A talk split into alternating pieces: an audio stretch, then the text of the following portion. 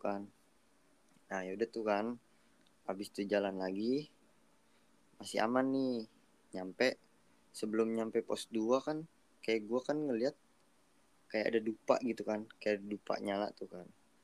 Nah gue kaget tuh, gue nyebut astagfirullah, gue gituin kan. Nah abis itu si Nopal nanya, kenapa Jack? Gak apa-apa, gue gituin kan. Nah jadi tuh gue disitu ngeliat orang tinggi banget, berbulu, matanya merah, bertaring,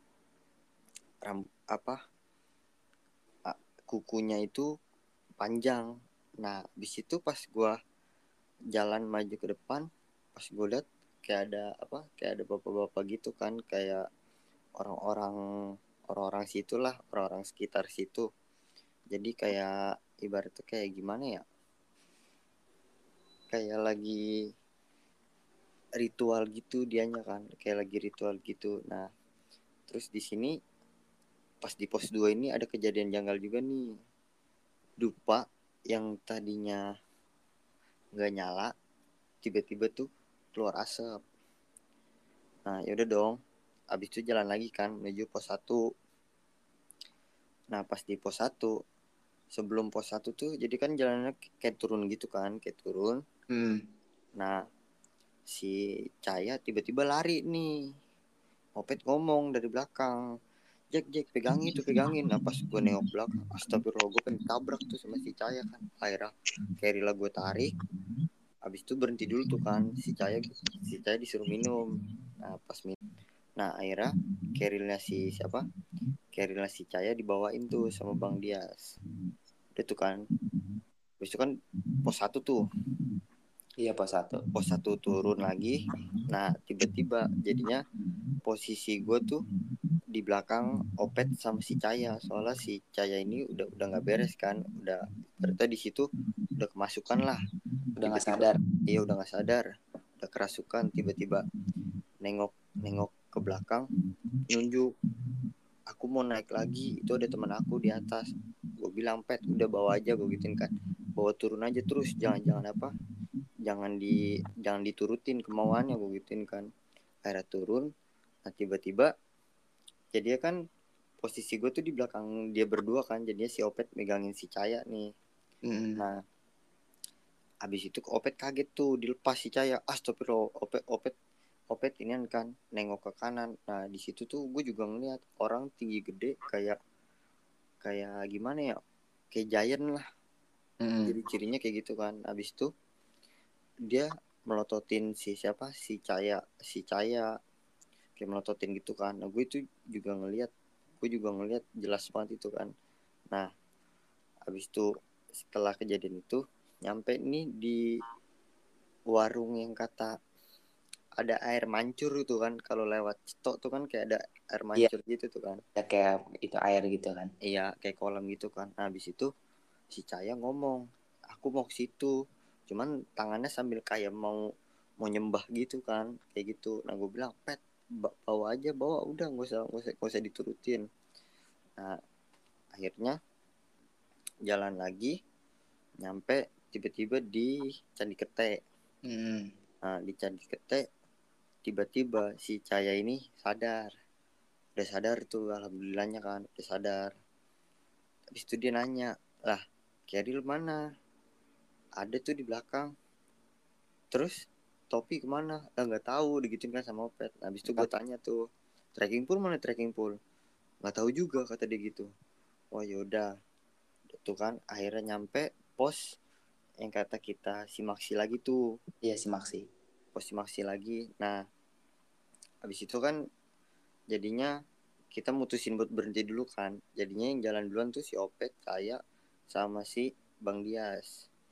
Nah katanya pas Opet mau turun lagi bertiga tuh kan, si Caya ngeliat lagi, katanya atau ada bapak-bapak kayak mau mendaki gitu, kayak mau naik, yang dia bilang yang debat di base camp ya kan, kita debat kan, setelannya kayak mau setelan mendaki gitu kan. Habis itu disapa tuh sama si Caya, misi Pak. Habis itu biar Opet nggak takut, disautin sama Opet, yo digituin kan sama Opet. Nah Opet di situ ngeliat kagak ada orang. Nah nggak lama gue turun juga, itu tuh nggak ada orang sama sekali.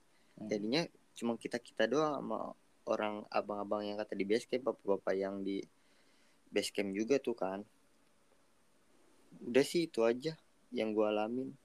Iya, soalnya kan gue bener-bener nggak tahu soalnya yang lu pada alamin segala macem ya kan, soalnya emang bener-bener jaraknya tuh lumayan jauh, bener-bener ngebut banget ya kan. Nah kan tiba-tiba pas yang turun itu kan Bang Siti bilang, "Bang, lu di belakang aja sama gua," katanya gitu ya kan. Oh iya, ada yang lupa nih. Jadinya pas nyampe sebelum pos 1 tuh, jadi kan kita kan turun kan cuma bertujuh kan ya, jadinya kan bertujuh ya. Iya bertujuh kan. Iya tujuh. Gua, Cahaya, lu, Opet, terus si Bang Dias, si Siti sama si Nopal. Nah, pas gue nengok ke belakang tuh sebelum pos 1, pos 2 sih tuh lupa deh gue. Pokoknya gue ngeliat tuh headlamp jadi ada 9. Headlamp tuh jadi ada 9. Itu gue ngeliat sumpah jelas banget, gue gak bohong. Headlamp ada 9 ya? Iya, pokoknya tuh headlamp ada 9 aja. Tiba-tiba Bang Siti bilang, "Bentar Bang, headlamp gue mati." Itu headlamp kayak dimainin dia kayak tek-tek gitu ya kan, kedap-kedip. Abis itu dia jalan lagi ya kan, terus berhenti lagi, "Bentar Bang, headlamp gue mati." Nah itu tuh kan sebelumnya padahal dari atas tuh sampai bener-bener pos 1 sampai pos 1 itu enggak yang mati-mati. Itu kan sebelum Candi Ketek ya kan. Tiba-tiba aneh aja gitu headlamp kayak dimainin. Ya udah terus kata gue, "Ya udah lu jalan duluan Bang, gue di belakang." Gue kan di belakang ya kan, nyantri ya. Agak di belakangnya, enggak bener-bener di belakang, agak ke samping biar kelihatan jalan. Tiba-tiba pas gue ngeliat ya kan, lah kok tiba-tiba di belakang gue nih kayak ada orang headlamp. Gue ngeliat ke bawah ya kan, jadi orang ini nyenterin ke badan gue kan. Kalau misalkan ada orang di belakang tuh bayangan badan kita kelihatan ya kan ke depan. Nah, itu juga gue ngeliat. Iya, gue ngerasain ya kan. Lah kok tiba-tiba ada sinar nih dari belakang. Pas gue ngerakin tangan segala macam juga kan, bayangan gue tuh kelihatan ya kan. Padahal Bang Fitki di depan ya kan. Nah udah gue cuek aja ya kan. Yaudah jadinya lah. Di sini posisi lu sweeper ya. Gue sweeper tuh paling belakang ya kan. Terus abis itu gak lama tiba-tiba kan berhenti lagi tuh. Kalau gak salah tuh berhenti lagi. Yang Bang Sidki bilang dia ketemu sama dua pendaki kalau gak salah. Dua pendaki yang satu itu katanya ada yang gak ada kupingnya atau mukanya rata. Gue juga kan ngedengerin dia ngomong tapi nggak yang benar-benar ini, nggak benar-benar nanggepin banget ya kan, karena itu dia ngomong pas di mana, pas di pos 1 apa gimana? Dia ngomong pas di jalan sedikit sama pas sampai base camp. Itu dia ngomong. Mungkin nanti gue bakal tanya selanjutnya sama Bang Sidki ya kan. Abis itu dia bilang kalau salah satu orang itu tuh atau ini nitipin kayak jagain tuh temen cewek gua, temennya Bang Jaki. Tiba-tiba dia ada yang nitipin pesan kayak gitu buat kayak ngejagain Caya lah ya kan. Terus jalan lagi. Pas udah mau Candi Ketek kan kayak ada belok itu ya kan, sampai ke depan Candi Ketek ya kan. Di situ tiba-tiba Bang Sidki yang langsung kayak ngerasa badannya berat gitu ya kan, badannya berat. Terus dia nanya, "Bang, carrier gue ini miring gak?" Terus kata dia gitu kan. Gue jawab, "Iya miring." Nah di situ kan gue posisinya masih di belakang ya Jack, buat nyenterin Bang Sidki ya kan. Kata gue, "Udah jalan aja gak apa-apa, nanti juga gak berat, dikit lagi," gue bilang kayak gitu ya kan. Nah habis itu kan dia jalan sampai yang pelang tulisan pendakian Lawu via Candi Cetok. Itu tuh bener kayak yang orang, kayak lu orang bawa beban berat banget gitu, kayak ngos-ngosan sampai benar-benar keringat basah. Terus kayak beda aja gitu, kayak ini orang kayak capek amat ya bawa carrier yang benar-benar beban banget ya kan. Itu tuh di situ juga pas nyampe Posimaksi juga gue ngeliatin muka lu berdua tuh udah kayak ini sih, udah kayak orang ngap-ngapan. Iya emang itu parah banget sih. Nah terus Bang Sidki juga bilang ya kan, pas di bawah itu kan gue ngobrol kan. Pas sebelum candi dan pas sesudah atau sebelum yang lampu headlamp dia mati ya kan, sama yang dia ditempelin itu katanya. Iya. Dia itu ngelihat pendaki, pendaki tapi jalannya tuh kayak terbang, Jack. Kata dia, terbang terus langsung ke yang ke jurang. Terus kan gue dengar cerita katanya Cahaya mau lari yang ke jurang itu ya kan? Iya. Ya kan yang itu posisi. Iya, posisinya di mana? Posisinya itu dekat Candi Ketir atau di atas? Enggak, itu masih di atas, dekat pos 1 itu. Sebelum itu, pos 1. Itu Bang Sidki ngeliat kayak gitu katanya, bilang ke gue. Cuma kan karena emang pas di bawah tuh gue kayak udahlah capek, udah bodo amat lah, udah kayak gue juga udah cuek orang nangkepin tuh.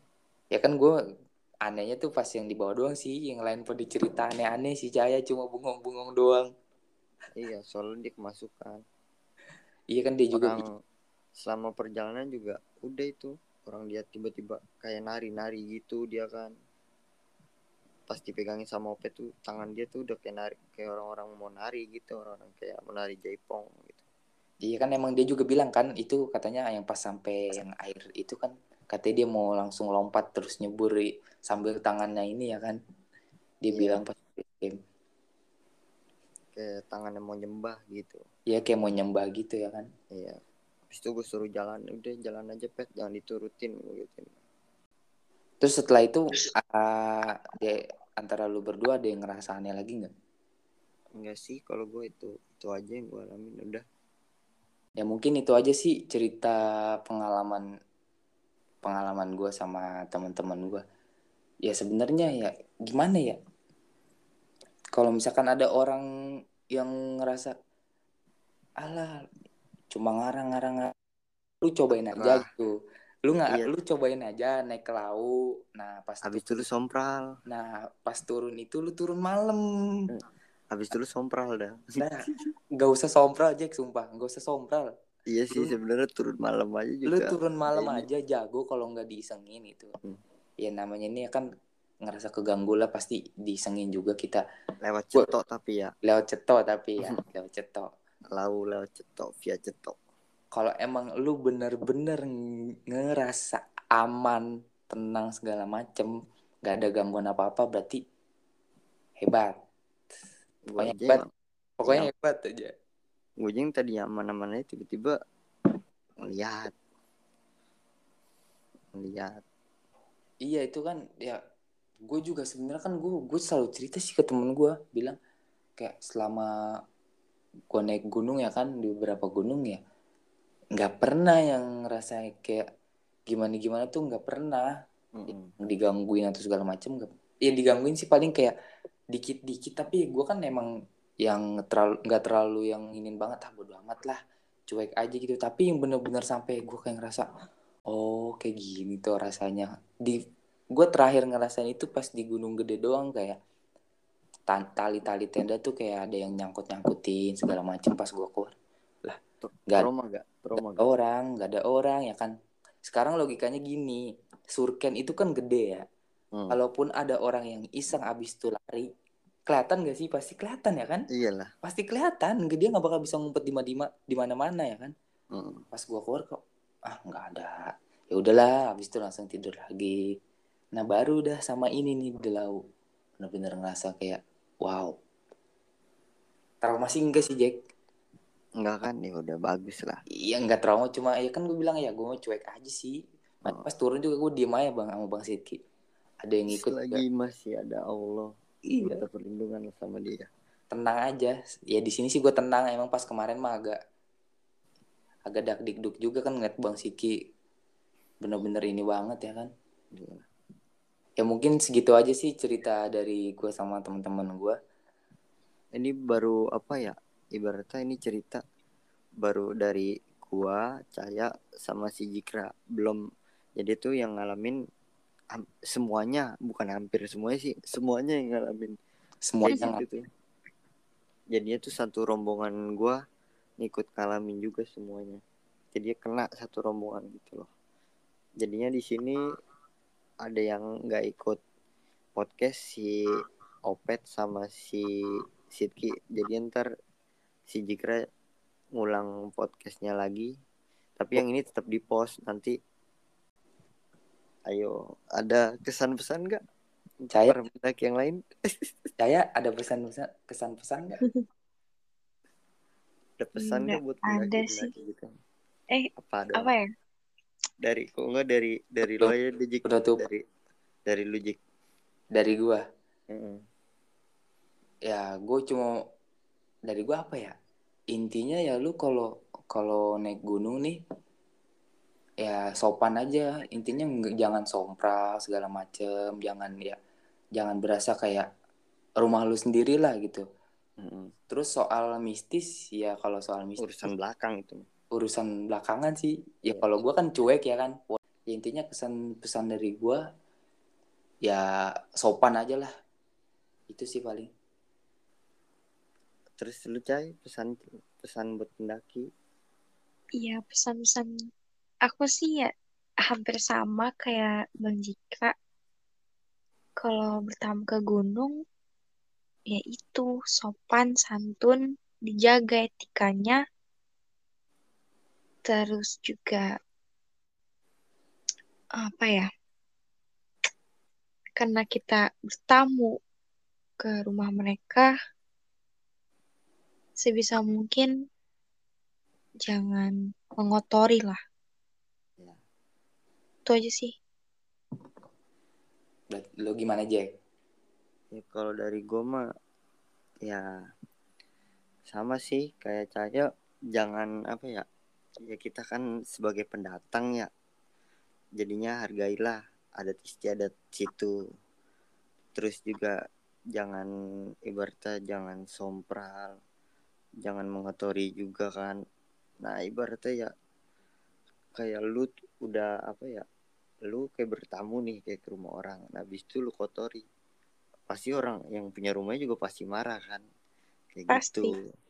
Nah habis itu juga apa ya, ya jangan takabur, jangan lupa berdoa, sholat kalau bisa sih. Udah itu aja sih.